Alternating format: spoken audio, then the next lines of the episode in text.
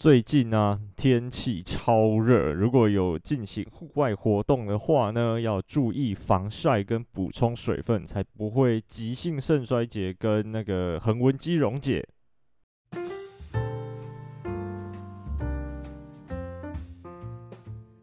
Hello，大家好，欢迎收听《登山者日志》，我是 Yusuku。最近那个呃更新的星期，哎，周次的时差越来越严重。原本是礼拜天更新，结果最近这几个礼拜，三四个礼拜吧，全部都是变礼拜二更新。然后我在我在努力把时差调回来，然后赶快搞完，赶快考完试，赶快考完试，我就可以解脱了。我觉得压力好大。然后反正上上礼拜六跑去刷了一下云嘉七连峰，因为我看大家都在刷七星山三进三出嘛，有点羡慕。然后就觉得台北市其实也蛮方便的，就是周遭都很多郊山，而且大众运输很方便，就是公车班次很密集，而且时间到很晚。像云嘉七点峰那个看起来就感觉会有一个关门时间的那种感觉，就是一定要搭很早很早的公车去，然后。呃，下山的公车也蛮早的，所以就等于整个时间都被压在那边，就变得是会有一点小压力。虽然还好，就是正常人应该都走得完，但是呢，就会嗯算起来比较刚好，对对对，就是会有那种压力。啊，台北的话好像就比比较不会有这个问题，我就觉得诶、好像也还不错。而且我想要找时间再去也去刷一下那个呃三进三出七星山，感觉蛮好玩的，因为我之前只有从。苗圃登山口上去过，然后也很久以前了，我已经忘记，没有什么感觉，就是没有什么印象，那一段到底是好走还是不好走，我只记得，呃，蛮陡的，是有一小段呢、啊。对啊，大概是这样，就是最近做的一些小事情，然后而且星期六去云家七连峰走到中暑，还没差一点点中暑啊，就是有轻微的那种热伤害。然后补水补了好多天，到今天才比较没有那么渴，但是还是很渴，就是这几天都要疯狂的灌水，才不会那么呃比较不会那么不舒服，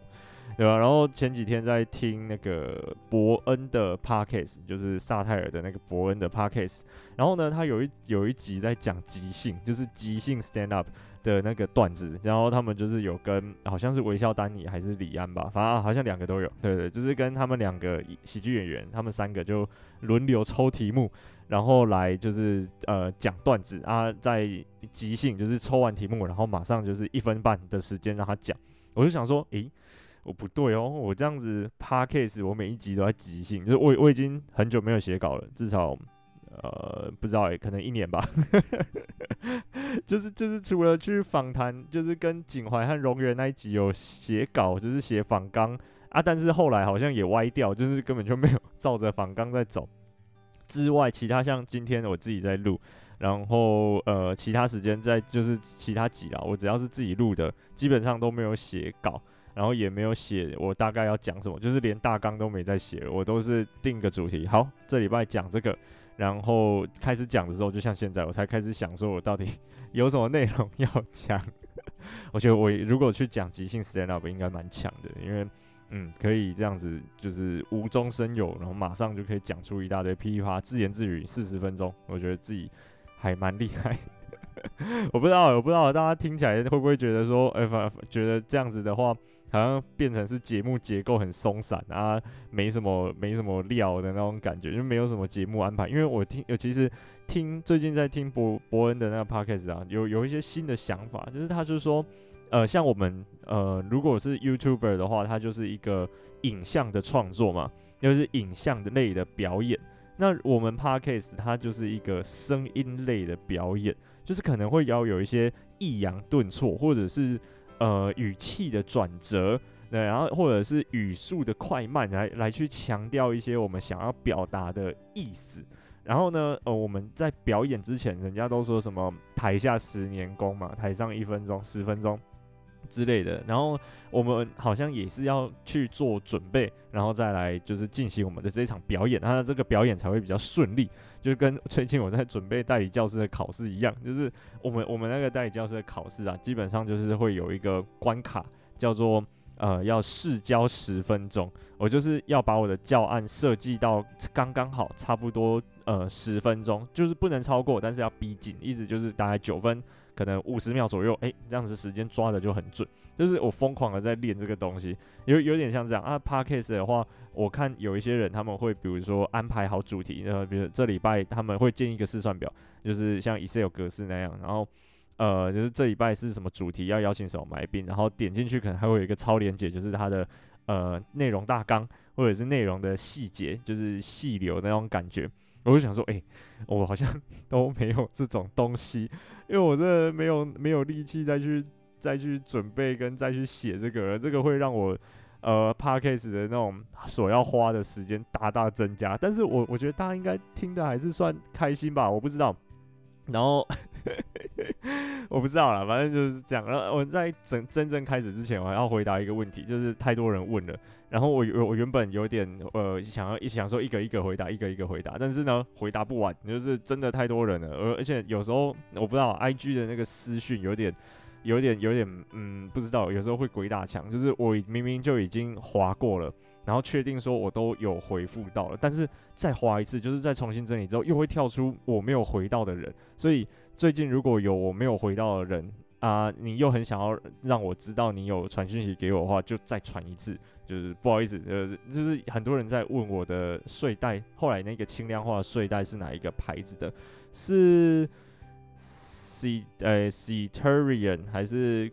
Cre 诶 Criterion？那反正就是 C I 哎，应该是 Criterion，就是 C I T E R I O N。它我不知道它是哪一个国家的牌子，好像也是美国的吧。然后它有分一些等级，那我的那个呃睡袋的等级是。舒适温度是零度啊，重量大概是五百三十克左右。然后后来就是我的那个轻量化的方法，就是那一颗睡袋再轻量化的方法是，就是我会把它睡袋的那个套子拿掉，然后去我是去百越买他们自己就是百越他们开发的防水袋，就是黄色小小的，我好像是十升的吧，那个塞进去然后封起来刚刚好，所以我就等于说没有用睡袋的外套。然后我直接把睡袋塞在防水袋里面，就是等于可以还可以再省掉那个睡袋外套可能六克左右的重量吧，我就觉得嗯好像也还不错，而且十升的防水袋塞进去就刚刚好啊。如果如果觉得睡起来可能会太冷，就是舒适温度零度，睡起来感觉会冷的话，就再往下买。那我记得也没有到多重啦，可能就七百克左右吧，还是比一般的睡袋。来的要轻非常多了，但是我之前听景怀讲，就是他的那个牌子，就是因为呃买起来比较快，就是不用等。我们啊，我那时候急着用，所以我就买那个牌子啊。如果你愿意等，就是不急的话呢，其实美国三小厂，我忘记是哪三小厂了。诶、想知道的可以去问张景怀，呃，他他最近。呃，走在路上开始会被人认出来了，我觉得好好，我好羡慕，我还没有被人认出来过。对，就是美国三小厂的那个嗯睡袋啊，他是说那个通常要等，但是呢材质跟品质就是都做得还不错，保暖性也不错，蓬松度也不错，就是那些参数跟它实际上的表现都蛮好的，对啊。然后价格不会到那么贵，因为我那一颗其实蛮贵的，那颗要一万出头哦，很贵啊。只是我就觉得，因为我急着用嘛，然后这个投资下去，一颗睡袋用个十年不是问题吧？而且这样呃，我比较不怕冷，就是我在所有人里面其实算比较耐寒的，所以我觉得睡袋对我来说相对的需求没有到需要到那么大的填充量，或者是呃那么重的克数。对，好像这两个好像是一样的概念。反正就这样了啊！我觉得他们那种轻量化睡袋多多少少在舒适温度上面可能都会有一点点小灌水。就是我我最近研究的几个呃轻量化比较轻量化的睡袋的那种牌子啊，他们就是拿比如说同样是舒适温度零度的睡袋来比较好了。就是传统的那种可能要一点多公斤，可能一点五公斤左右的睡袋，然后跟呃，五百克的睡袋拿在拿在一起比，就是一起睡的话，会觉得说，诶、欸，这个保暖性好像还是传统的那种比较重的睡袋会好一点点。虽然它同样是标榜舒适温度零度，但还是有差。所以就我觉得可能可以的话，如果租得到的话，可以先租。那如果租不到的话，那可以买的稍微保守一点点，就是。可能可以再往下买一点，比如说平常我们睡的舒适温度是五度好了，那换成轻量化睡袋，可能可以考虑舒适温度是零度的，这样子类似这种概念，就是把你的那个保暖值再往下修一点点。然后这样子，呃，也会可能落差比较不会那么大啦。然后重量一定会比较轻的，相信我，就是因为我原本是睡 cosco 的那一颗羽绒睡袋，那一颗它一点多公斤，然后舒适温度是十度，我还我还曾经用那一颗在零下十度的地方睡过。对啊，所以就就是这样。然后后来换成这颗舒适温度零度，哎，我反而会热，就是我我大部分时候我都是把睡袋拉链整个拉开当棉被在盖的，我就想说。那时候应该要买羽绒被才对，就反而比就是可以更轻啊。冬天冬天就带旧的那一颗就好了，管它的，就是这样啊。反正买了就买了，然后我就是觉得那一颗还蛮好用的，等于说我一年四季诶、都带那一颗就好，我不太会需要再带其他的衣物，就是太带太多保暖衣物了。我就是呃其他的保暖衣物的话，我会带一件 Rib 的化纤外套，那啊或者是带一件那种。迪卡侬的，我的后后来是买迪卡侬一件，好像是一百五十块、一百四十九块的宝特瓶的那种刷毛的派哦，就是中层衣啊。就是我会看视情况，如果那一天那一次觉得行程很晒，我不想要把我的 Rib 的化纤外套穿出去那么晒的话，我就会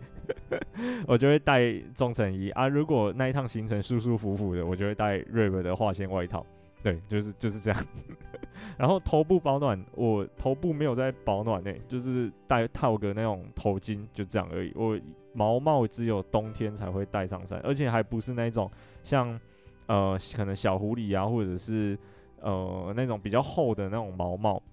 我的就是很薄很薄，它的厚度基本上就跟头巾差不多啊，只是它顶上不会有一个开口，风不会从头顶灌上来。的呃差别而已，就跟头巾的差别就这样。我头其实不太怕的，不过这个这个都是每个人视情况去调整的。我最近也看到一个人，他分享他去南湖大山三天吧，然后总打包重量才五点一公斤，不含水，我就觉得超猛的，含水上去顶多六公斤吧。然后三天两夜，我就觉得哎、真的真的蛮厉害的，就是一物多用到一个极致，而且呃能省则省啊。他还是有在轻量化跟舒适度之间做出取舍，我就觉得，嗯，我就是希望自己也可以调整到那个状态。因为上一次我的南虎一模一样，就是三天两夜，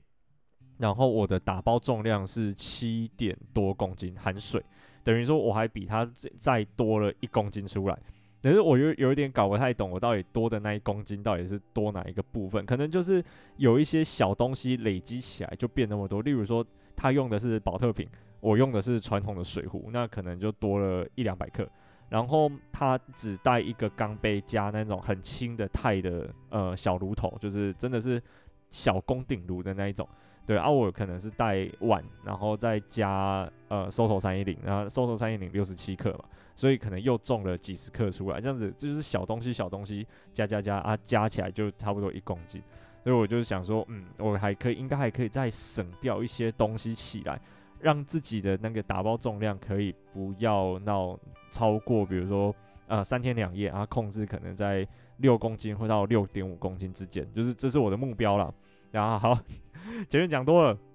今天的主题啊，就是想要来跟大家分享一下。关于玉山的三个故事，因为上就是前面也东哦东沙的书图鉴我还没抽签，好，我会记得，就是东沙图鉴那一集啊，有征求广大的那种呃主题，然后就是建议我可以讲的主题嘛。然后除了呃鬼故事之外呢，另外第二多的是也有没有什么呃可以去国外爬山的经验？诶，我没有。不过这边可以稍微提一下，就是之前我其实本来很想要去爬的是在日本长野县附近的那几座，就是他们那个百名山啊啊那边有超多，就是整个长野县都是山，所以啊又有两个国立公园在长野县的两边嘛，然后所以就那边的山很多，所以我就很想要去长野县晃一晃，然后再加上之前很迷摇曳露营，就是日本的那个动画。然后我就很想要去摇曳露营圣地巡礼，那那也有一些地方在长野县，然后那个地方是可能是我下一次去日本很想要去玩的地方，然后就是讲啊，也很想要体验看看日本的山屋，因为。呃，就是大家知道日本的商务有一些不是公家的嘛，是民营的，就是它是私人的，所以可能会有跟台湾那种大部分都是避难型商务，或者是公家营运的商务，或者是 BOT 出去，但是本质上还是算公家的商务的营运模式会有点不太一样。例如说，他们可能会有充电，然后可能会有一些热食、拉面啊，那等等的，然后啤酒哦，我、这种就台湾商务根本就没有的东西在卖，然后也会卖一些纪念品啊，或者是呃一些御守等等，就是会有很会有比较多样化的内容跑出来，我就蛮想要去看看国外他们的山屋到底是如何在运作的、另外一个是呃很想要去爬，很想要去爬的是叫慕士塔格峰。我有点忘记它的实际的高度到底是多少了，好像是七千出头，还是将近七千吧。它是它是算是那种海外攀登，就是呃真的是高海拔海外攀登的一个前哨站，因为它的难度其实听说啦，在所有的那种比较高海拔的里面算比较不高的，就是等于说比较简单安全一点点的路线。那如果想要体验看看高海拔环境的话，诶，那穆斯塔格峰可能是一个选项，就这样。我关于海外攀登的一些想法，对，然后跟去爬国外的山，哦，完全没有经验。我超后悔上一次去日本的时候没有爬山。上一次去日本的时候，哦，在那边看什么水族馆啊，真是的，就是去毕业旅行啊，然后有有点后悔没有去爬山。不过上一次去日本去有去滑雪，还蛮好玩的。我记得我有一集在分享我去呃日本玩的小故事，我不知道是在哪一集，然后回去回去找找看。反正我集数不多，应该。滑一下就滑到了，对，然后好，我今天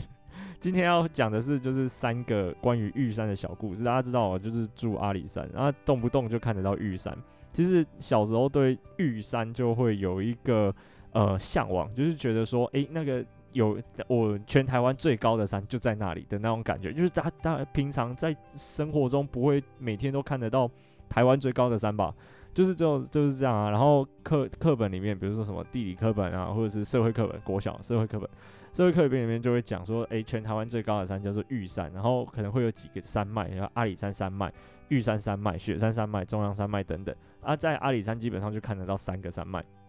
呃，对啊，我就觉得，诶，这个还蛮特别的，就一直很向往。而且其实我家人以前，诶，我记得以前也有讲过，就是我家人。呃，有一个有一个亲戚，他非常的爱爬山，那跟我一样，就是很爱爬山。然后长辈啦，啊，他以前就是呃常常去玉山，他玉山可能去不下百次的那一种，然后就会讲很多玉山的故事，而且家里面会挂很多玉山的照片，就以前用底片拍的，还有用中片幅的那种呃相机，就是很大台很重的那种，一定要上脚架才能拍的底片相机。然后拍，然后洗出来，呃，色彩非常饱满鲜艳的那种照片，就是很像大家应该有听过郭英豪老师吧，就很像那个郭英豪老师他拍出来的那种色泽。以前的底片相机就是正片拍出来那个颜色非常的艳丽饱满啊，呃，就是动态范围也很不错，表现也很好。那那那种东西拍出来的那个感觉是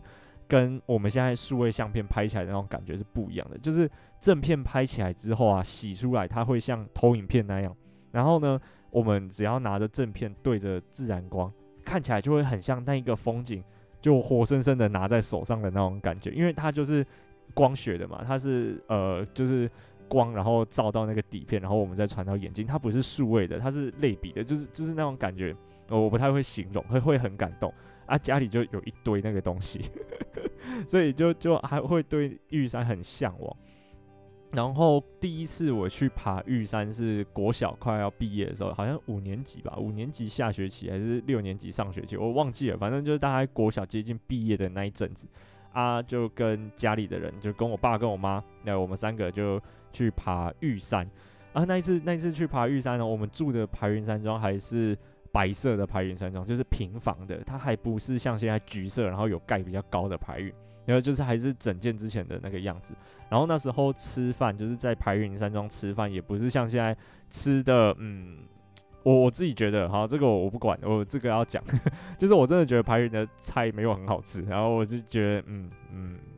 跟呃跟其他山屋比起来，真的是没有到、呃、很舒服啦的那种感觉，对啊啊，以前的菜还不是像现在这个样子。就就是以前的菜是呃，像现在比如说嘉明湖山屋那种营运模式，就还是是协作公司在上面煮，然后可能煮六菜一汤，然后白饭，这就是一一锅一锅一锅一锅的。然后那是那一次我有印象，其实到现在还有印象，就吃得很开心。因为那个那时候我不知道现在的排云是怎样，因为我有点久没有上去了。就是那时候的排云是白色的平房，那外面呢有点像是翠池山屋那种感觉，就是或者是新达山屋那样，就是山屋的外面还有几张那种野餐桌，对，然后那个野餐桌呃旁边就是围墙嘛，围墙是可以看得到夕阳，就是可以往下看，然后就是那个景色，然后配晚餐，我现在脑海里面还有那个画面，对，然后隔那晚上的时候就睡睡睡睡睡。然后隔天早上凌晨的时候，哦，因为我们那一次是跟登山队上去的，所以就是凌晨一定会被拉上去看日出。我我自己上去我就不会做这种事情，我的一定是睡到天亮我再上去。那个太阳每天都会出来，那那个今天没有看到没有差。对，我现在都抱持着这种心态。然后反正那时候就被拉上去看日出了。然后那时候呃，我爸走在我前面，然后我妈走在我后面，我被夹在中间。我还记得天气差到不行，就是整个大雨雾。啊，也没有日出啊。到山顶的时候风很大，大到不行。而且那时候也没有什么两件式雨衣，我记得我就是穿一件小飞侠雨衣，然后我的登山鞋还是没有防水的那一种，然后套一件羽绒，里面再穿一件羽绒衣，这样子，就是整个看起来很克难，然后呃很不舒服的 样子。真的，我回去我后来回去看照片，真的感觉那时候爬玉山爬得超不舒服的。只是我不知道诶、我觉得小朋友的耐受性比大人好太多了，就是。要是换成是现在长大的我啊，那个天气我可能就决定在排云睡到自然醒，然后直接下山。我连想要上去山头都不想，就是 就真的就真的那个天气差差呃差到不行，而且呃能见度也很差。然后白天之后就是一片白嘛，因为就是白墙，整个起浓雾，然后又有一点飘雾雨这样。然后后来就是下山了，我还我唯一记得就是在下山的那一天，第二天第二天下山的整天，我唯一记得一件事情呢，就是回到家之后吃一碗统一肉燥面加蛋加高丽菜，就是 就是真真的统一肉燥面加，然后呃我我教大家煮法，一开始先把水煮滚嘛，然后调调味包就是粉包跟油包可以先放，在在冷水的时候就先放就没差。然后后来等快要滚的时候，就把面条放进去，让它慢慢软。然后大家煮一阵子，面条呃大概是五成软的时候呢，打一颗蛋下去搅散，一定要搅散哦，不能让蛋是维持一颗的形状，一定要把它打散。然后这时候就会发现那个汤会变得有点浊浊白白的，就是就是那个蛋打散之后，那个汤会变得比较浓一点点。对，然后就是最后呢，可能再下一些高丽菜叶。哦，那个真的超好吃，我讲到现在自己肚子饿起来。然后我后来那一天，因为天气很差，没看到什么风景。我到现在唯一的印象就只有啊、那个回到家之后吃一碗统一肉燥面，我就是呃还蛮好玩的啊。就是从那一次之后，我才呃蛮就真的会开始喜欢去爬山，因为以前山其实就对我来说不是一个很特别的东西，因为反正周围每天醒来走去上学的路上，就好像在爬山。所以 好像也不是会有说什么特别说要去登山活动或干嘛的，啊，只是那一次之后才开始真的是诶、觉得爬山是一个蛮有趣好玩的一件事情。因为呃，我觉得虽然有时候有我们我之前也有讲过，就是第一次爬山的那个印象会取决于我们对登山这这个活动的印象，跟以后会不会还会再继续进行这一个活动的。呃，一个动机嘛，就是他第一次的印象是第一印象很重要的。然后虽然我那个玉山的第一印象没有很好，可是我觉得有可能是因为那时候还小，然后对于环境的耐受力还高，而且其实整体来说我是觉得还蛮好玩的，因为就走路嘛，然后觉得天气很冷，然后啊这个体验很特别，而且在山上吃东西啊、睡觉啊，然后呃隔天摸黑走路都是一些很新奇的体验。所以后后来才会继续在爬山。那后来是到比较长大之后，呃，又有再去一次玉山。那一次玉山其实是跟登山社的同学去的，就是我记得我有讲过什么，呃，在元丰山屋黄鼠狼跑到阿北的睡袋里面，然后阿北拿衣架揍他，结果揍到整个睡袋 被黄鼠狼喷那个臭意、臭线、臭意臭到不行的那个故事的那一次。那一次其实原本是我们要去看雪。就是我们故意挑，比如说一月，我记得好像是一月底的时候，那一阵子可能我们就猜，可能就跟他赌了会有雪啊。后来没有赌到雪，就是只有雾凇而已。不过整个天气好到不行，就是我们五天哦，完全没有下雨或者是任何起雾的迹象，就是都没有，就是晴空万里五天，整整五天。而且我们很幸运，就是有抽到连续五天的元丰山屋。哦我还记得那时候第一天上去的时候蛮，蛮那个心情蛮差的，就是因为那个风很大，很冷。就是因为一月嘛，啊，我们到排云的时候已经快要中午了，就是走的有点慢，然后东西背的比较多，因为要上去五待五天。然后到排云的时候已经中午了，我们本来想说啊，还是就算了，回家。后来没有，就是我们吃完午餐之后继续走，然后走到元丰山屋之后，反正就东西塞一塞嘛，就定位了，就开始睡。睡睡一睡之后，真的是诶、冷到爆炸、欸，就是元丰山屋它的那个门其实关不太紧。然后我又睡在一号，就是刚好是元丰山屋里面有一个小桌子嘛，有些人会在里面煮饭，然后我就睡在那个小桌子旁边，就是门口的缝吹进来的风刚好会吹在我的脸上的那一个位置，真的很不舒服。然后反正那那一次前几天没有睡得很好啊，但是天气很好，我们就反正去捡了，呃，就是玉山群峰啊，就就是除了鹿山之外，其他都有捡啊，有一些我没有上去，像。东小南山跟南玉山吧，因为我之前去过了，所以我就坐在那个 路口，就是坐在呃岔路口，坐在南玉山下来的那个岔路口，就是鹿野忠雄说岔路口的那个岔路口，我们就我就坐在那里等，等所有人都走回来，我们再回家。也是那一次，其实我花了蛮多的时间在闲晃。像有一天他们去走哪里，我想一下，哦，去走东峰。他们去走东峰的那一天，我就是。呃，坐在玉山主峰跟东峰，然后还有往元丰山屋棱线的那个岔路口。大家知道元丰山屋可以直接走棱线上玉山主峰嘛？但是那一条比较难走了。然后就是坐在那个三岔路口那边划手机，划了一整个早上吧。就是他们去东峰玩回来主峰，那我们再一起去北峰，然后从北峰爬回主峰的那个碎石坡，冷到我的手真的是会刺痛的那一种。之前我记得小时候在阿里山冬天的时候。然后我我爸跟我妈都会嗯，就是恐吓我，就说那个耳朵啊跟手套啊都要包好，就是毛帽要戴着，手套要戴好，不然那个耳朵会变紫色，然后就掉下来。那个真的是风吹一吹，耳朵会变紫色诶，就是我不知道大家有没有有没有经验，就是在山上很冷的时候，那个耳朵是会。冰到痛的那种感觉，我有一次耳朵变黑色，我那一次真的是吓到，就是感觉好像它随时会掉下来那种感觉，就是它呃冻伤跟晒伤、烫伤是同样的那种症状表现嘛，就是有点类似那种概念。然后反正那一次就真的是爬回碎石坡、爬回主峰的时候，手痛到不行，隔天决定再休息一天，就是在元峰山屋外面，在那边用那个十字镐啊，在那边看哪里有一些。东西，然后在那边挖，然后或者是在那边闲晃，然后看一下他们厕所，然后看水管有没有结冰，然后在原那个原柏 树丛里面看大家丢的垃圾，就这样，就是在元丰山屋附近闲晃。但也是那一次，就是我会我会特别把那一次拿出来讲，就是因为那一次其实在山上很闲，闲到我后来才真的转变成呃不太会去捡山头的这个个性。因为，因为其实就后来就发现说，诶，其实我好像喜欢的不是要汲汲营营的去捡山头，而是我就真的只是享受在山上的那种环境跟那种悠哉感。而且，其实那一次有一个蛮想做的事情是，就是要我唯一想要做的事情就是只是想要去北峰气象站看玉山主峰而已，因为以前没有去过。然后呢，我那一次去的时候就蛮感动的。我在北峰气象站的那个栏杆那边啊，看玉山主峰看蛮久的。对，我也没有去北峰三角点拍照，反正有来过嘛，就就这样。哦，我主要目的是我就是想要去看一眼玉山主峰，因为我家超多从北峰看玉山主峰的照片，一年四季的都有。我会想，我一定要亲眼看到这个景象一次的那种心情。就那一次的目的其实就只有这样。啊，有有看到之后，其实就觉得说，诶、那我就好好的单纯享受在山上的这个环境就好。我就觉得，诶、这样子才是比较纯粹跟比较符合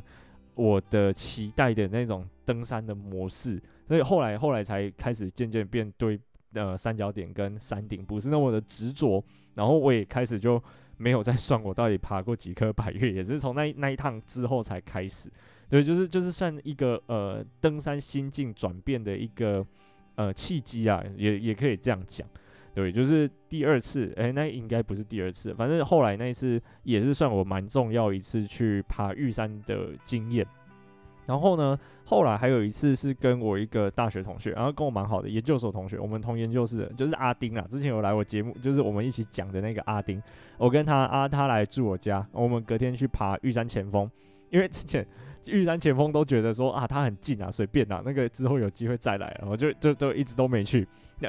啊，那一次就是想说要，因为秋天了，然后那个沿路上其实很多台湾轰炸树，然后跟一些会变色的，就是变色叶的一些植物。对，然后我就想，我们就想说要去看一下风景，就是去拍拍照什么的。我们就去爬玉山前锋，然后那一次真的是玩到疯掉，就是太多东西可以拍了，真的很好玩。就是从塔塔家啊上东门停车场开始走，就是沿路就是会有很多东西可以拍，例如说像是呃。铁杉，铁杉这种呃裸子植物，它的叶背会有两条，甚至可能叶正也会有，就是会有白色的那种气孔带，有的可能不是白色，有的是金黄色，就不一定，但是一定会有气孔带。然后呢，这个气孔袋那一次我刚拿到我的微距镜，然后刚好可以很清楚的拍到那个气孔袋这样一一粒一粒一粒一粒的圆点状，我就很兴奋，就是每一种裸子植物我一定要让它拿下来拍一下，像是呃铁杉啊。然后冷杉，哎，冷杉那里好像没有。我那次到底是拍到什么？哦，威士蒂山，就是黄山吗？这两种是一样的吗？我不太确定。反正就是那一那一那一个，对，就是大家应该如果是读森林系的，就知道我在讲什么。就是它的叶子长长的，然后呃是扁平状，然后两侧排列的那一个东西。对，然后。啊，还有一些像是很特别的胡腿子，就是那边有一些邓氏胡腿子，胡腿子科的植物啊，它的叶子都会有一种金属的色泽感。那塔塔家那边其实很多，大家下次去的时候可以仔细看一下，它的叶子其实不宽不大，就细细的，然后长度可能大概五公分，有有到五公分嘛，四到五公分左右啊，长长的、扁扁的、披针型的，然后它的叶子就是特征很明显的是。呃，它的有金属光泽啊，看起来就怪怪的。当然，大家其实看还看远远看看得出来，就是那一棵树就会闪闪发光的那种感觉。然后用显微镜去拍，就可以拍到它的一些特征，就还蛮有趣的。然后除了那个之外，我们就是沿路登顶嘛，拍台湾轰炸树，然后拍风景，拍呃月出，呃，我们刚好遇到月亮出来。对，就是呃，我忘记那那那时候差不多是几点，反正大概也没有到很晚，大概下午傍晚的时候，就是月亮从玉山的那个棱线那边冒出来，我就哎、超兴奋的，赶快拍，第一次第一次拍到月亮跑出来，之前都是拍日出，然后第一次拍月出，然后下山的时候也遇到地质，然后又跟那只地质卡了很久，就是一直拍它，狂拍。然后后来搞到晚上，就是摸黑才下来。我但是也还好啦，反正就我我我家离登山口才骑车不用二十分钟，所以 就还好。然后我们就是带头灯嘛，然后就是沿路这样子走走走走走下来。然后走下来的途途中呢，又有看到像白面鼯鼠，白面鼯鼠超可爱、白面鼯鼠的那个尾巴跟猫咪一样，应该说猫咪的尾巴跟白面鼯鼠一样，反正它们两个尾巴都是那样蓬蓬的、长长的，超可爱的。我们家那只猫咪小时候的时候，诶、动物小时候好像不太会，就是把脚收起来趴着，它的脚永远都是这样子直直的往后摆，然后趴着，那个样子超像飞鼠在飞的时候的那个脚的样子、超可爱的。然后又拍到了白面鼯鼠，然后呢又拍到了山枪，又拍到了水路。那一次真的是超级幸运的，就直接大满贯。唯一没有拍到的就是三角鱼。那一次我们有本来是有有意识的在翻石头了，想要找三角鱼啊，但是就共估可能呃天气不知道天气不是很好，或者是天气太好，山椒也不出来都有可能。因为我对两栖爬虫类不是很熟，我不太确定为什么原因我们没有翻到。反正就那一次拍到的东西实在是太多了，然后太精彩，而且风景实在是漂亮到不行。就是往马博拉斯山的那个方向看，还看得到很漂亮、很平的云海。就是大家大家知道云海的那个呃难度嘛，就是要看到云海的状态的难易度，就是最常看到的大概都是波涛汹涌或者是结构比较松散的云海。然后呢，很我觉得自己觉得啦，我个人觉得最难看到的就是很平，像。无风无浪的那一种，呃，海平面的那种平静，然后云层结构非常厚实的那个云海，就是那一天就是那个状态。然后那个云海啊，就是被夕阳照到有点橘红橘红的，而且就是在塔塔家呃某一段啊，就是在玉山林道的某一段往北峰的方向看，是看得到北峰气象站的。然后呢，那个北风气象站还会反射那个夕阳的阳光，大家可以可以想象那个画面吗？就是北风基本上从塔塔加的方向看过去，北风是岩石比较多的那一面嘛。那岩石比较多，然后骆驼状的这个侧面呢，被夕阳照到橘红色，然后北风的上面有一点会亮亮的在反光，哦，那个画面真的是漂亮到不行。那个那一次真的是我在塔塔家或者是在玉山爬走走这么多次，第一次有看到这么美的景色，就是我我真的觉得。呃呃，有一句话就是之前那一天原子也在，呃，不是原子果果啦，有在他的 FB 吧，还是在哪里？反正我有看到果果有讲一对一句话，就是说，呃，有一些人他可能会说，他这辈子只来这座山一次，然后就不能不放弃，就是遇到危险或者是遇到状况，他也或者是遇到困难，他也不能呃放弃的这个意思。然后我就是就是他就想说，他就说，就是如果你只来这个地方一次的话，那呃，到底还有什么意义的这种概念，我不太会讲，因为我有点忘记了。大家可以自己去看一下。但是我觉得那句话蛮有意思的，就是有一些人可能就会说，呃，这个地方我可能就呃来这一次就好了，之之后就都都不会来了。我就觉得，诶、这样子蛮可惜的，因为因为那那一次已经是报我第 N 次去他家去玉山附近晃了，但是就只有那一次，一直到现在真的是只有那一趟行程有看到这么多，然后。这么漂亮的风景，我就觉得，诶、那个同一个地方真的是可以一直去看，一直去看，一直去看。真的不同季节会有不同的风景，然后不同的呃人也会有不同的那种故事嘛，就是就是这种概念。我就觉得那一次的呃玉山前锋令我印象非常非常的深刻，我觉得超开心的，就是。嗯，他们呃玉山的这个山系啦，在我心中的印象还是非常非常的好，就是而且还有感觉还有很多故事还没有去发掘到。而有一次啊，就是还有一次我印象蛮深刻的是，我们要呃去执行一些计划，反正我们可以下到南溪林道的下面。其实现在大部分的人都可以啊，就是南溪林道下面有一个工作站嘛，啊那个工作站附近呢，其实有一些我们之前。去做调查的一些样区，然后那个样区里面就会看到一些，哎、我我觉得蛮特别的植物，像是飞龙掌血，就是它它的那个植物的茎，它是藤本藤本，就是藤蔓那一类的。然后呢，它的植物的茎就长得像狼牙棒一样，就一根一根尖刺。然后那个是我看过最粗的飞龙长血，它的直径可能有，比如说呃，我印象中可能要十公分左右。就很粗很粗的飞龙长血，那个感觉就是它如果把它稍微晃一下，然后它摆荡起来，那个皱到是会出破一个洞的那种。然后还有看到菊花木，不过那一次的那个菊花木后来被我在乌石坑看到的菊花木打败了，就是也是很少见可以看到那么大的菊花木。然后我觉得很特别的是，就是从塔塔加那个地方海拔可能差不多两千八左右吧，然后一路下降到南西林道海拔就很低了。然后呢，在这一段海拔带之中，就是可以从，比如说从看到很多云叶，然后呃看到开始可以往玉山的方向看去，可以看到一些呃铁山啊、冷杉、云杉这种比较高海拔的植物，然后一路下到南西林道底下工作站那边，就会变成是一些人造林，然后有一些干扰过的次生林，就开始出现一些呃比较中低海拔的植物，就觉得很特别，就是在那个地方那个区域，它的海拔落差是很大的，然后在南南子仙溪的这个流域里面啊，它的呃整个垂直梯度的变化是很剧烈，而且很明显的，就是很漂亮啊。我觉得这样子的森林变化其实是很令我着迷的，就是特别是也是从玉山登山口开始往上爬的时候，我记得在呃梦露亭吗？还是在哪里？就是在诶、还是在凉亭？就是上面有一个很大的凉亭，要走楼梯上去那里。对，就是在那个观景平台，可以到白木林那边。我有拍一张照片，就是。呃，后面的冷杉林都是满满的雾凇，然后前面的铁杉、云杉森林呢是没有雾凇的，然后那个树形变化其实很明显，可以看得出来。我记得我以前已经发过了，就是在我的 IG，有兴趣可以去看一下。对，就是呃这种状态跟这种森林的分布，其实我是也是我一直很喜欢玉山这片区域跟塔塔加这个区域的一个点啊。我不知道大家有没有这种感觉，就是我虽然不会认这个植物，但是。感觉得出来，这片森林好像跟那一片森林有点不太一样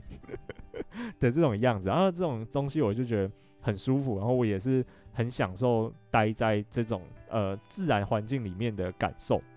大家下次如果去爬玉山的话呢，不妨可以去体验看看。对，就是这样。那大家我不知道大家有没有去过玉山，应该大部分人都有去过吧。然后呢，还是简单讲一下，玉山其实不难，就是做好准备，然后平常有在运动，有良好运动习惯，比如说每天。呃，每个礼拜好了，每个礼拜固定可能会跑个步啊，或者是呃有一些有氧运动，游泳也好，然后慢跑也好，打球也好等等的，就是只要有在运动，那体能不要差到不行，就是有一个 PR 五十，大概平均值的话，那走起来我觉得都还算 OK。对，而且它目目前的这种玉山的沿线步道，就是从呃它排云山庄上去的这条线呢、啊，从他的家上去的这条路线，都还算蛮不错的，所以。最大的问题就是要抽到山庄，就这样。而我我觉得，如果抽不到山庄，可以直接想想想看，要不要直接上到元峰。但是上到元峰就是另外一回事了，上到元峰的那个体力要求就会比较高一些些，就是要很认真的去训练，那才比较游刃有余。然后呃，祝大家都抽得到玉山，然后可以在玉山上面看得到大景，大概是这样啦。然后今天就是跟大家分享跟玉山的故事，不知道大家有没有？什么想法都可以，欢迎来跟我分享。然后就这样，我是尤师傅，我们下次再见啦，拜拜。